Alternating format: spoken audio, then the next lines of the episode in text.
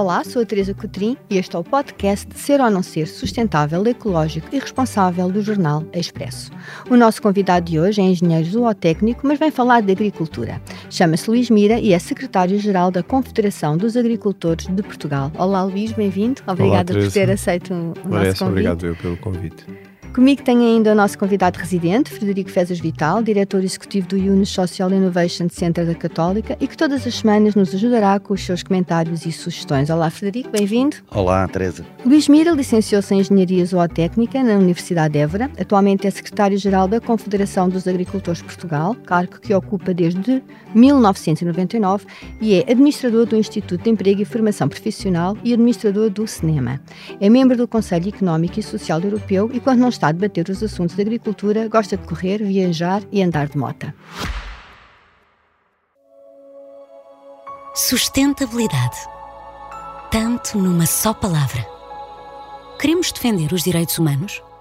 Acabar com todas as formas de pobreza? Lutar pela igualdade e pela diversidade? Queremos ter educação de qualidade? Saúde e bem-estar? Ajudar a restaurar a natureza? Ter planeta? Ter paz? Ter prosperidade? Ter futuro? Não é o que queremos todos? Junte-se ao Banco Montepio na sustentabilidade.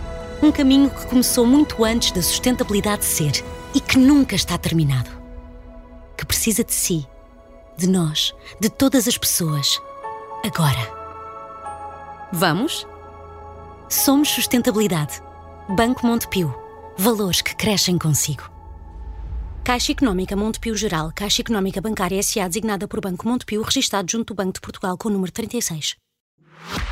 A agricultura consome 75% da água. Temos tido seca e até 2040 projeta-se que Portugal se irá deparar não apenas com seca meteorológica, eh, que decorre de um déficit anormal de precipitação, mas também com stress hídrico, que pressupõe a procura acima das disponibilidades de água acessível e com qualidade numa determinada região.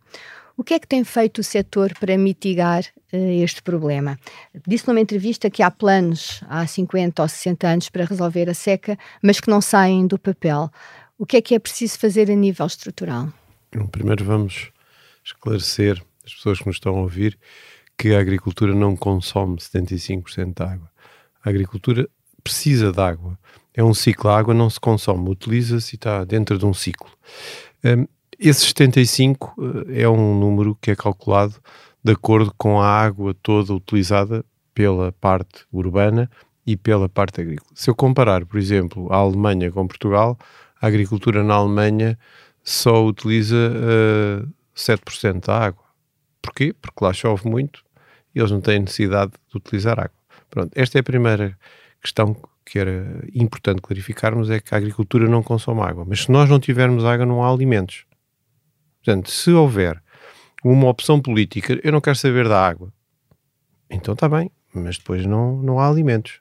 E essa situação está-se a agravar mais com as alterações climáticas. Pronto, agora respondendo à sua pergunta de o que é que tem sido feito.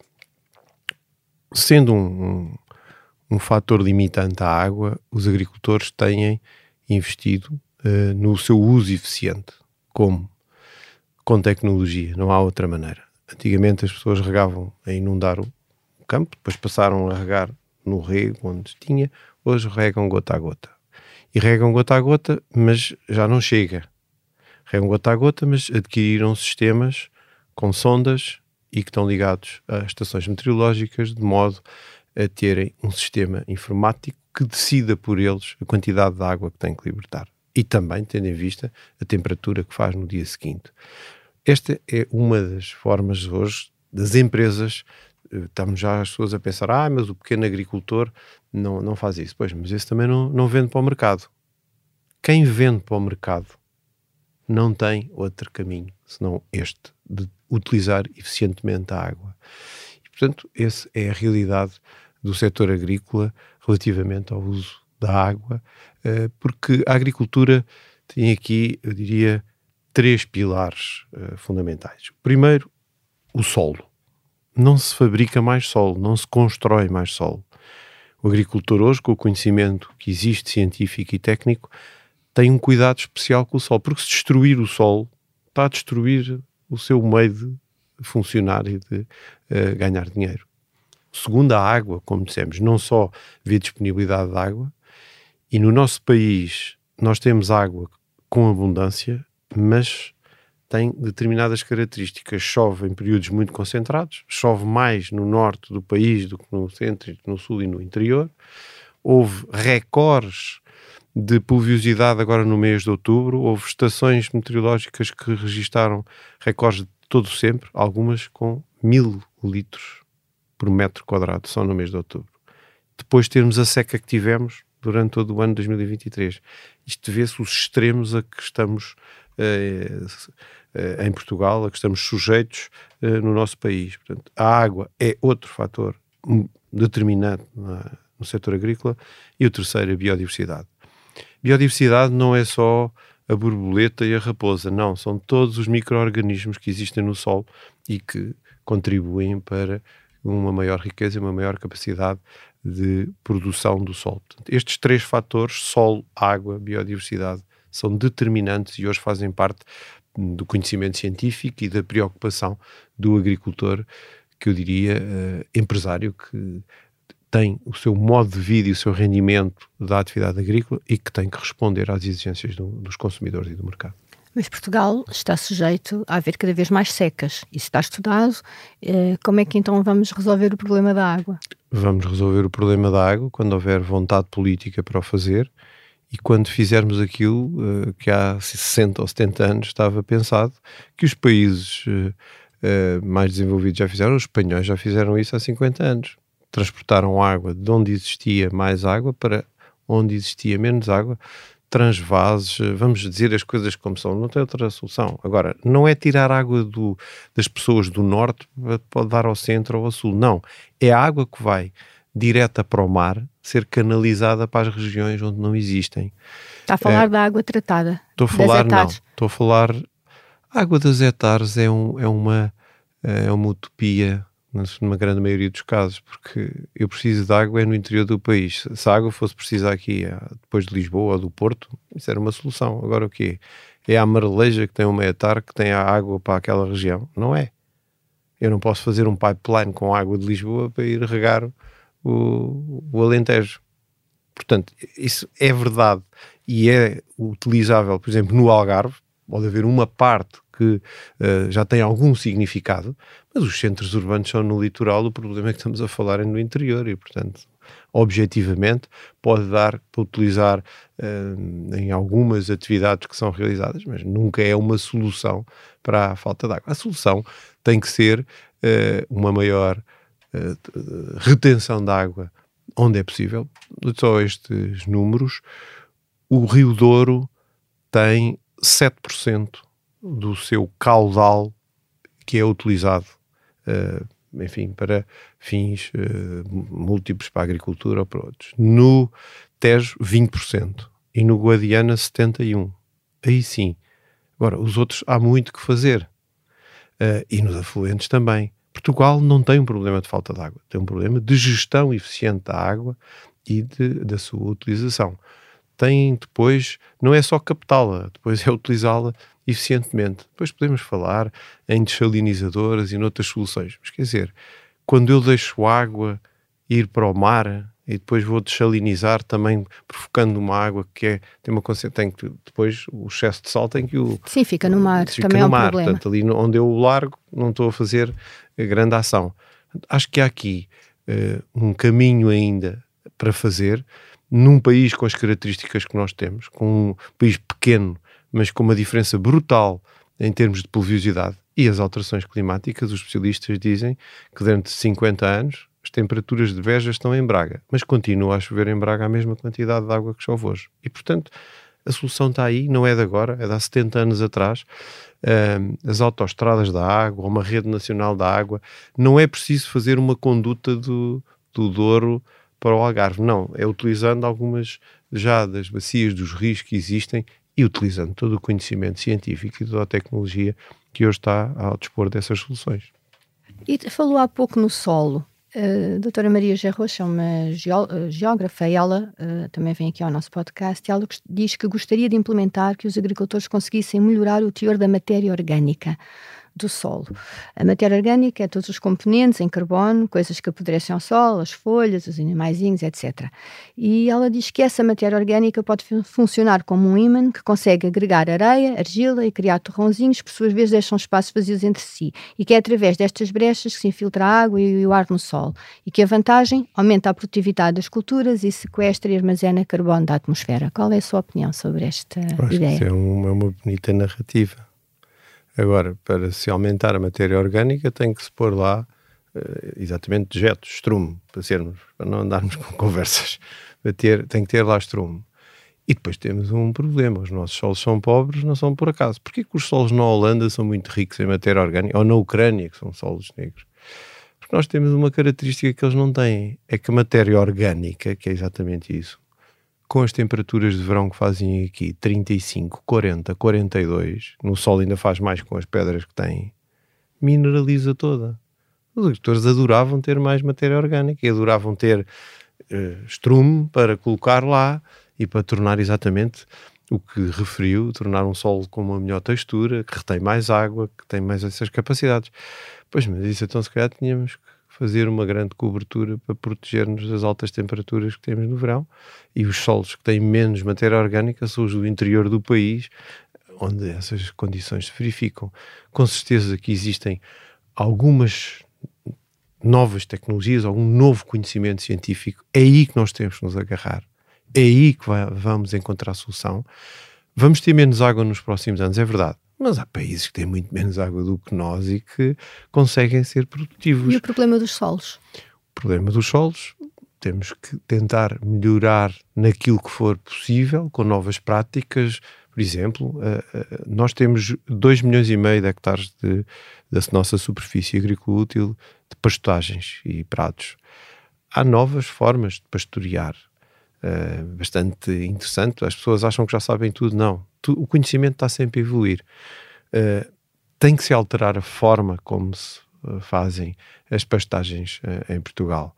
Como a, a, maneira como os animais a pastoreiam. Foi um, cientistas que descobriram isso e foi com base naquilo que é, existe na natureza. Os grandes rebanhos nas planícies africanas pastam todos com muitos animais. O que é que faz quando tem muitos animais? As vacas, neste caso, que é o que nos interessa, as ovelhas, comem as ervas que querem e as que não querem, porque têm medo que o animal do lado lhe vá comer o bocado dele. Isso leva a que a forma como eles pastoreiam melhora as pastagens, consegue ter mais matéria orgânica, consegue ter uma capacidade produtiva maior do que aquela tem. Qual é a forma? Alterando o maneio, se calhar fazendo aquilo que nunca se fez, obrigando os animais a estarem mais animais num espaço mais contigo, menos tempo, fazendo uma rotação completamente diferente daquilo que se fazia uh, até agora. Luís, uh, falou há bocado de biodiversidade como um dos pilares da agricultura.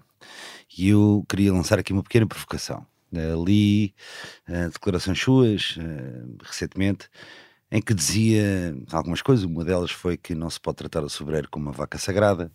É verdade. Uh, noutra entrevista disse que, a propósito da possível solução governativa na Madeira, que incluísse o PAN, disse que uh, a vida de um caracol vale tanto como a de. Ou, ou antes. Não, isso não sou eu que digo, isso é o PAN. Que a vida de um caracol não valeria tanto como uma pessoa, como a de uma pessoa. A pergunta é Sim, ok. Há aqui uma, um pressuposto base, uh, mas a pergunta é: a biodiversidade é ou não é um elemento fundamental para a subsistência da própria agricultura? E se é, o que é que os agricultores, como é que os agricultores estão a tomar medidas para preservar o seu próprio sustento, no fundo? Vamos aqui, vamos aqui clarificar uh, aos nossos ouvintes o seguinte: uma coisa é a biodiversidade que se vê, é o pássaro, é o a raposa, é o coelho, é outro tipo de animal, o gafanhoto. Aquela uh, biodiversidade que eu me estou a referir também é o conjunto de uh, bactérias, de micro-organismos que o solo tem e que são extremamente importantes para a, a boa prestação de um, de um prado, de uma, de, um, de, uma cultura. Nós não temos um país com solos ricos, nem vamos ter. Temos os solos melhores, são nos, nos vales dos rios, no Vale do Tejo, no Vale do Sado, no Vale do Mondego, e o Sado agora tem chovido menos, está pior. O resto temos que viver com melhorando uh, aquilo que lá temos uh, e uh, utilizando a tecnologia, como eu disse, o conhecimento científico para melhorar um bocado. Mas nunca vamos ter grandes solos, quer dizer, não vamos repetir aquilo que se fez no tempo do Salazar, em que fez a campanha do trigo e quis, achou que aquilo poderia solucionar. Foi um desastre e tornou uh, áreas bastante extensas improdutivas e cortaram-se árvores para fazer isso. Não dá, nós nunca vamos conseguir. Mas a biodiversidade que eu me estou a referir é muito importante porque isso permite uh, ter maior capacidade de retenção de água, ter maior capacidade produtiva e é um bocado uma parte invisível há 50 anos ninguém falava em biodiversidade do solo, nem, tinha, nem existia o conhecimento científico que há sobre, hoje sobre essa matéria. existia uma, eh, uma forma de funcionar nos últimos anos que foi a mecanização, começou-se a utilizar máquinas cada vez maiores para fazer todo o tipo de trabalhos. Isso hoje regrediu completamente. Como sabe, há muitas culturas em que nem se toca no solo. Há medidas agroambientais uh, que incentivam o agricultor e demonstram que ele, se não mexer no sol, que tem vantagens. E, portanto, isto é o contrário daquilo que era o conhecimento científico quando eu andei na universidade. E, portanto, há aqui uma mudança muito grande. E eu acho que isto ainda vai ter um efeito muito maior se colocar aqui a inteligência artificial. E perguntar sobre e, isso. Exatamente. Esta, esta mecanização que foi aquilo que se notou nos últimos 50 ou 60 anos, a passagem da tração animal para as máquinas e máquinas cada vez maiores, cada vez maiores, cada vez maiores, para um tipo de equipamentos que uh, não trata, uh, vamos supor que esta mesa era um, um, campo agrícola. As máquinas que existiam até agora tratavam todo igual. Estas máquinas com, que têm hoje aquilo que se chama Selecionam o sol, não é? Não, uh, agem de acordo com as necessidades não só quantidade, vamos dar um exemplo concreto para as pessoas que nos estão a ouvir perceberem, um semeador não lança só a quantidade de semente e de adubo diferentemente metro quadrado por metro quadrado, coloca a semente mais funda ou menos funda consoante o tipo de solo que tem. E isso só com recurso à uh, tecnologia, neste caso a inteligência artificial. Como é que isto é feito? É com uma imagem de satélite ou de drone processada, colocada num chip no semeador que o faz não há outra forma. Eu ou utilizo a tecnologia de uma forma constante no setor agrícola e vou conseguir cada vez ser mais sustentável e cada vez ter uma, uma atividade com menos impacto ambiental, uh, ou se não recorrer a elas, tenho grandes dificuldades. E aqui deixo já um, uma, um alerta. Uh, o 5G, que é fundamental e vai ter a capacidade de introduzir um conjunto de novas práticas, grande parte de, de, do território agrícola e do interior não está abrangido porque o contrato feito com as, as concessões são de 90% das pessoas, não do território. A ideia do mundo rural antigo, da carroça e do burro, acabou em Portugal. Portanto, gostava de lhe perguntar se em Portugal também já, as máquinas cá também já são movidas a inteligência artificial, se os agricultores também já estão modernizados a esse ponto. Alguns estão. Os agricultores que têm, como eu já referi, empresários uh, que vendem para o mercado, muitos deles estão, uns mais do que outros. Vou dar um exemplo concreto. A gente que era menos nova lembra-se que aqui no caminho para Vila Franca, ali na reta do Cabo, havia ali muitos ceareiros que tinham melão e que tinham umas carroças e andavam ali. Hoje existem os mesmos ceareiros, só que um ceareiro que faça ali uma seara de tomate, hoje se tiver de renda 100 hectares, tem que ter um banco que lhe empreste 700 mil euros. Porque para fazer um hectare de tomate eu preciso de meter 7 mil euros. E portanto, ele é filho do rendeiro que dormia lá no campo, tem um telemóvel que controla a rega que ele faz e tem todo um conjunto de tecnologia que eu acabei de referir uh, ao, ao, dispor da sua atividade. De outra maneira, ele não consegue ganhar dinheiro. Portanto, isto é uma realidade. Diz-me, ah, isto é só para os grandes agricultores. Não. Quem vende para o mercado quem uh, tem contratos com indústrias, com outro tipo de fornecedores, ou usa a tecnologia ou então não consegue ser competitivo. Depois temos aqui outro problema, depois podemos abordar se quiserem, é que uh, era importante que em Portugal fossem dadas as mesmas condições que são dadas, não vamos mais longe do que aos espanhóis. Exemplo concreto, é como eu gosto. Está a decorrer entre 14 a 28 de dezembro, uma data boa para abrir um, uma, um período de candidaturas que nunca existiu na vida. Há, há um apoio à seca. Seca, já, já lá vai. Os espanhóis disponibilizaram em dinheiro 680 milhões de euros. Portugal disponibilizou 31 milhões de euros. Os espanhóis já receberam em setembro. E nós nem sabemos quando é que vamos receber, num período em que muitos dos pequenos agricultores nem sequer vão receber ajuda porque não conseguem saber que não passaram lá, não há possibilidade de andar a ligar para todos para num período tão curto fazer as candidaturas. Isto não são ajudas, são condições de produção. E é isso que não é dado em Portugal hoje à agricultura. Não são dadas as mesmas condições do que existem em Espanha. Não vamos mais longe. Luís, uh, eu vou voltar um bocadinho atrás, porque vou voltar à questão da biodiversidade, mas depois vou voltar à, à frente. Uh, porque eu perguntei-lhe, não é? Na pergunta que lhe fiz, falei-lhe de sobreiros, falei-lhe de caracóis, portanto, de espécies uh, vegetais e animais. Uh, e a questão da biodiversidade, para além dos micro-organismos, tem todas as outras espécies. Sim, com certeza. E um, eu, eu tenho, enfim, alguma ligação com o mundo da agricultura através de família e, portanto, eu respeito muito quem trabalha na terra, mas a minha pergunta era mais no sentido de perceber: é ou não fundamental para a sustentabilidade da agricultura que haja um respeito por todas as espécies, independentemente de ser um caracol, uma vaca, uma ovelha ou um sobreiro? Primeira pergunta. Segunda, o que é que os agricultores, nas suas práticas, estão a implementar no sentido de compensar uma lógica de economia regenerativa a extração que fazem da natureza? Vamos à primeira.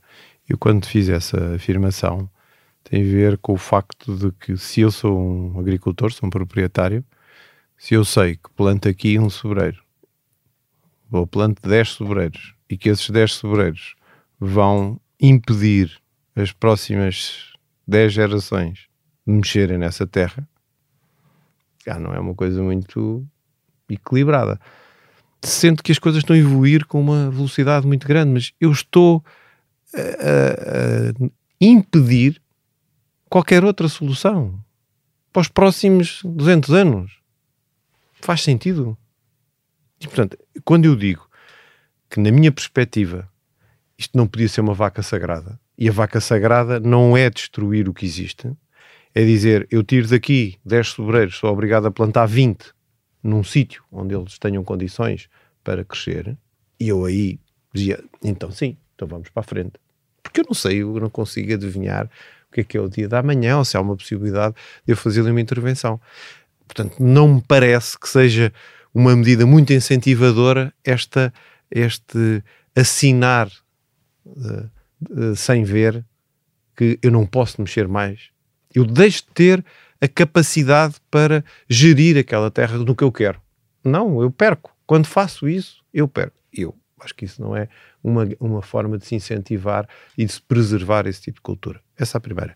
Segunda, quando me diz o que é que os, o que é que os agricultores estão a fazer para uh, compensarem o que extraem lá. Isso é que eu uh, já referi. Os agricultores hoje têm essa noção de que se não fizerem uma gestão sustentável da sua exploração, pois o filho deles não vai ser agricultor. Eu acho que esse é, é, um, é um conhecimento que já existe hoje no setor agrícola. Eu, eu acho que aqui o exemplo que eu mais uh, dou é a família Prudêncio. Lembra-se que era a família Prudêncio. A família Prudêncio, para quem não, não, não sabe, era um, um, conselho através de uns bonecos animados que o Ministério da Agricultura dava para aí há uns 30 ou 40 anos. E os conselhos que dava nessa altura, a grande maioria deles hoje, são crimes ambientais eu acho que isto demonstra bem o que é que evoluiu e uh, eu acho que às vezes os políticos e os próprios consumidores não têm noção da evolução que o próprio setor já, já tem e que pratica. As pessoas não têm noção que hoje uma maçã ou uma pera uh, é produzida com uh, produção integrada, com proteção integrada, em que eu só aplico um determinado produto se não tiver outra solução, que faço contagem de insetos que faço confusão sexual com produtos que lá coloco, que é para ver se, se a praga que me vai atacar aquilo não se desenvolve. Lance lá uh, alguns insetos para comerem os outros. Isso, isto não é ficção científica. E não é uma, uma situação que só dois ou três é que fazem. Não. As pessoas que produzem para o mercado, volto a dizer, todas elas fazem isso. E muitas destas práticas foram induzidas por políticas comunitárias que, no princípio, incentivaram que as pessoas fizessem assim, sementeira direta. Foi uma medida agroambiental que veio incentivar. Pois a pessoa constatou que aquilo, afinal, ao contrário do que se pensava e do que era toda a gente dizia, tu és, mas é maluco, agora vais semear isso assim. Não, afinal, funciona. E que houve um conhecimento de como é que isso se faz. Portanto, há uma grande mudança, há uma enorme mudança, há um, eu acho que é um é outro mundo. A agricultura de hoje é outro mundo. É pena que os manuais escolares não digam isso. Ainda se vê o burro e a carroça. As pessoas têm essa imagem de que a agricultura é uma coisa física. Não. A agricultura tem um problema hoje que é a imagem do, eh, da própria atividade. Eu uh, costumo também referir que uh, há 40 anos, quem queria ser cozinheiro? Ninguém, nem apareciam. Um cozinheiro não aparecia na sala, porque aquilo era uma atividade com gordura, com cheiro. Hoje não é.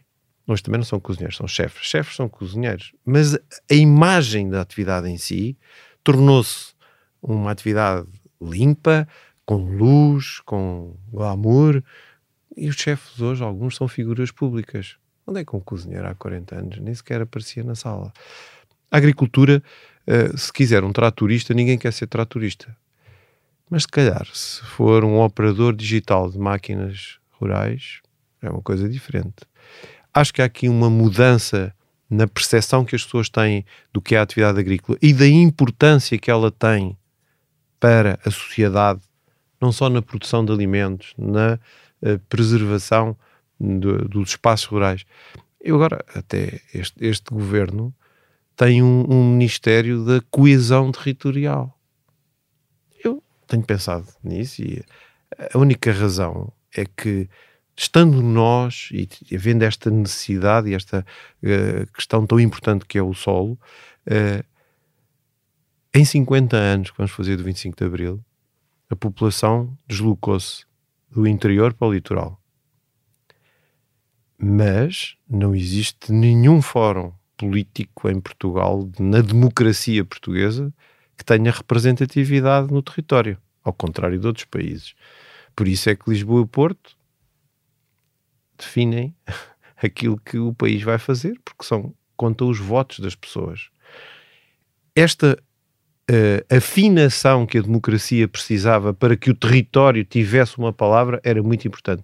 A segunda tem a ver que nos primeiros 30 anos de democracia havia cinco ou seis partidos, hoje há dezenas de partidos. E vai ser muito mais difícil haver essa, essa capacidade para que o interior do país, para que o, a agricultura se consiga afirmar até do ponto de vista político. Porquê? Porque o sistema não, não se ajustou em 50 anos àquilo que foram as alterações demográficas. Tínhamos 25% da população ativa na agricultura, hoje temos menos de 5%. Luís, uh, obrigado pela, pela, resposta bastante completa e tocou aí num ponto que é fundamental, que é a questão da educação. Nós tivemos cá uma convidada recentemente a professora Helena Freitas, que dizia que um, um, dos problemas, por exemplo, com a arborização em zonas urbanas era a falta de qualificação de profissionais. Eu também, quando tive a oportunidade de fazer um estudo de viticultura, uh, percebi que uma das grandes necessidades era a qualificação. Porquê que será, no seu entender, que, que uh, os governos, porque não, não é, acho que não é um exclusivo deste governo, sendo esta uma atividade tão fundamental para a subsistência básica da população, uh, porque é que será que isto não é incluído no, no, currículo de educação como uma matéria central? E o que é que a CAP, neste, neste caso, está a fazer nesta matéria, se é que está? Vamos a ver, a questão da formação uh, tem um, um, grande problema.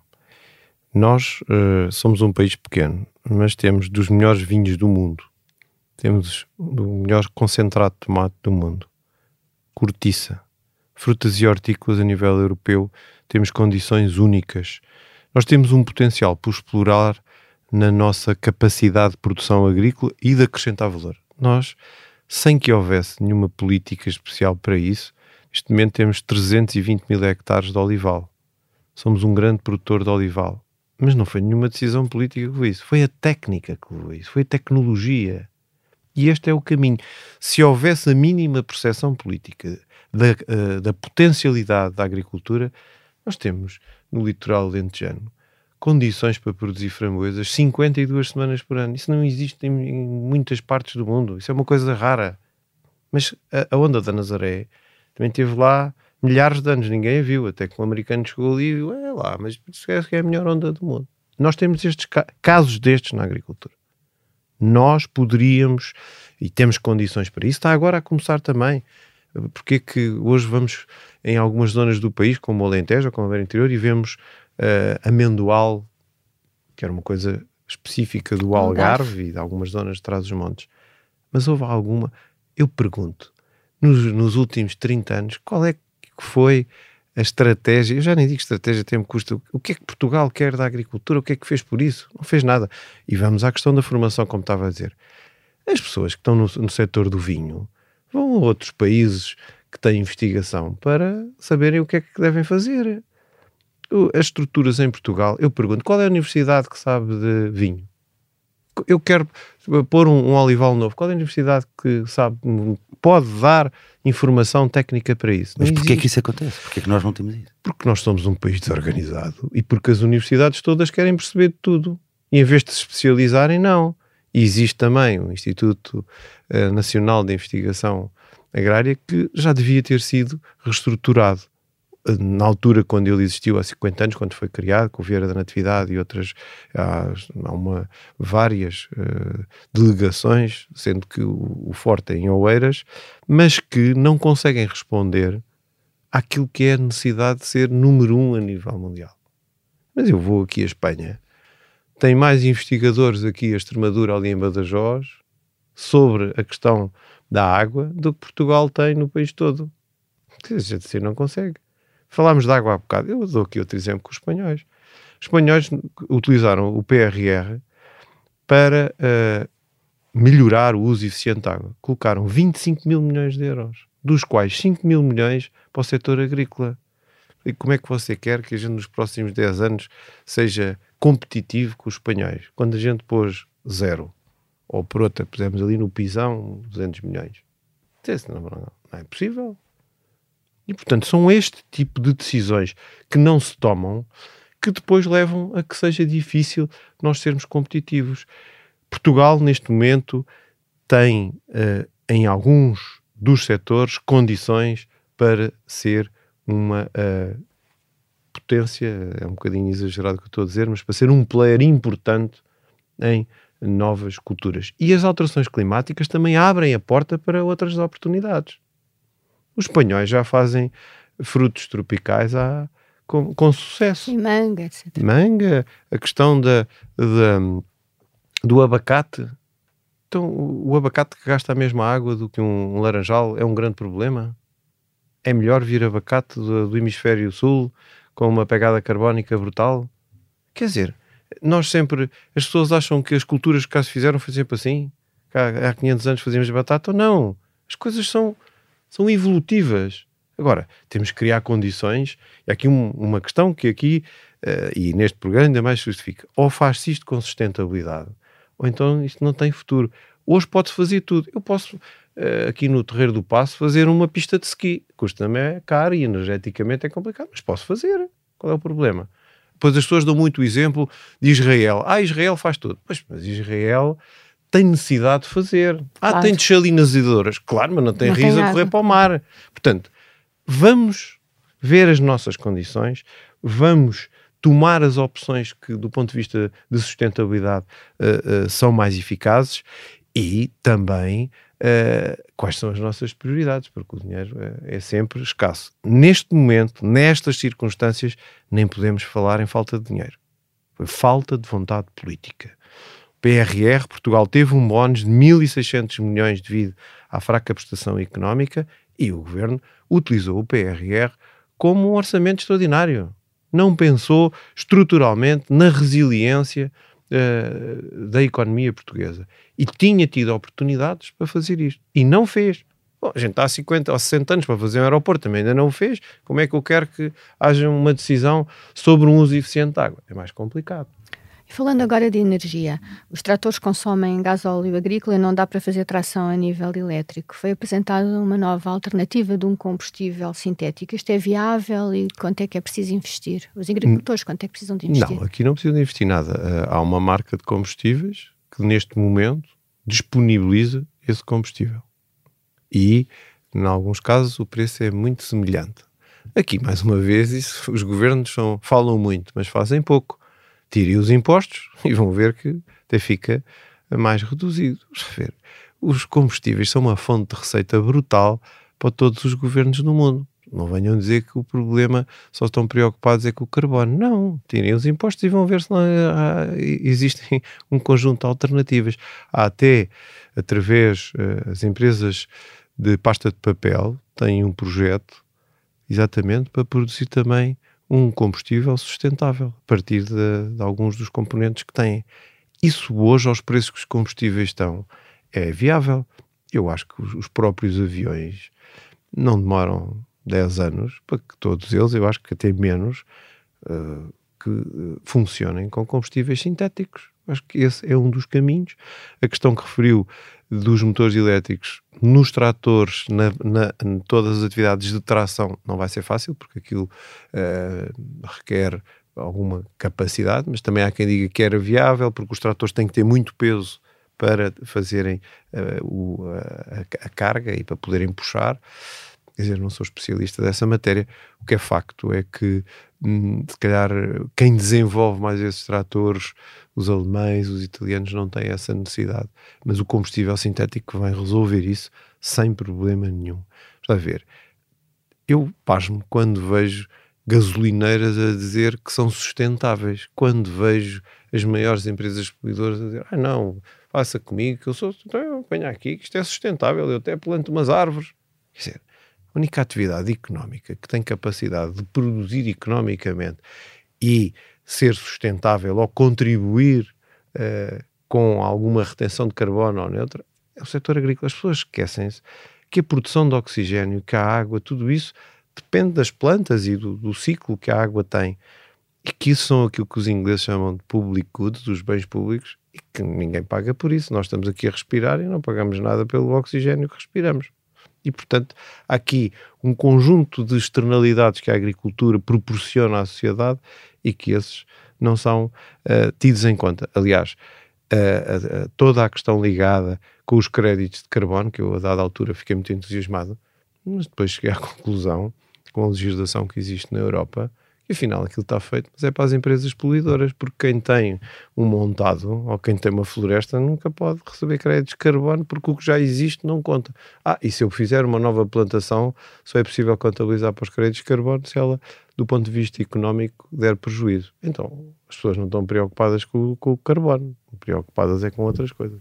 E o PAC europeu é adequado a Portugal? Vamos lá ver. O Green Deal uh, é um, uma ambição da Comissão Europeia. As pessoas acham que o Green Deal é um acordo, é uma coisa que é vinculativa. É uma ambição. Sim, condiciona as políticas, com certeza. É também importante, às vezes, nós pormos os pés na terra, como na agricultura. Quando a China e a Índia se põem de lado em todas as questões ambientais, nós temos que ver o que estamos a fazer. A Europa contribui com 7% das emissões no mundo inteiro. A pressão que é feita sobre as empresas é brutal. Uh, aquilo que é exigido aos agricultores em termos de sustentabilidade, o que nós pedimos é que quando importam bens de outros países exijam o mesmo. E não é isso que acontece. Portanto, se o caminho continuar por aqui, depois acabamos com a atividade económica na Europa. Mas vamos deixar entrar produtos que não, não são realizados com a mesma, uh, as mesmas regras e a mesma exigência dos nossos. E essa é uma preocupação que nós temos a nível europeu e aqui também. Repare que eh, tem vindo, a agricultura cada vez tem em menos pessoas. Pois qualquer dia eh, importa-se tudo. Bom, viu-se o que é que aconteceu na pandemia. Isso já se fez com a indústria e o ponto a que chegamos. E nós precisamos de comer todos os dias. Bom, a nossa conversa chegou ao fim. Muito obrigada por ter aceito obrigado, o nosso convite. Obrigado, obrigado.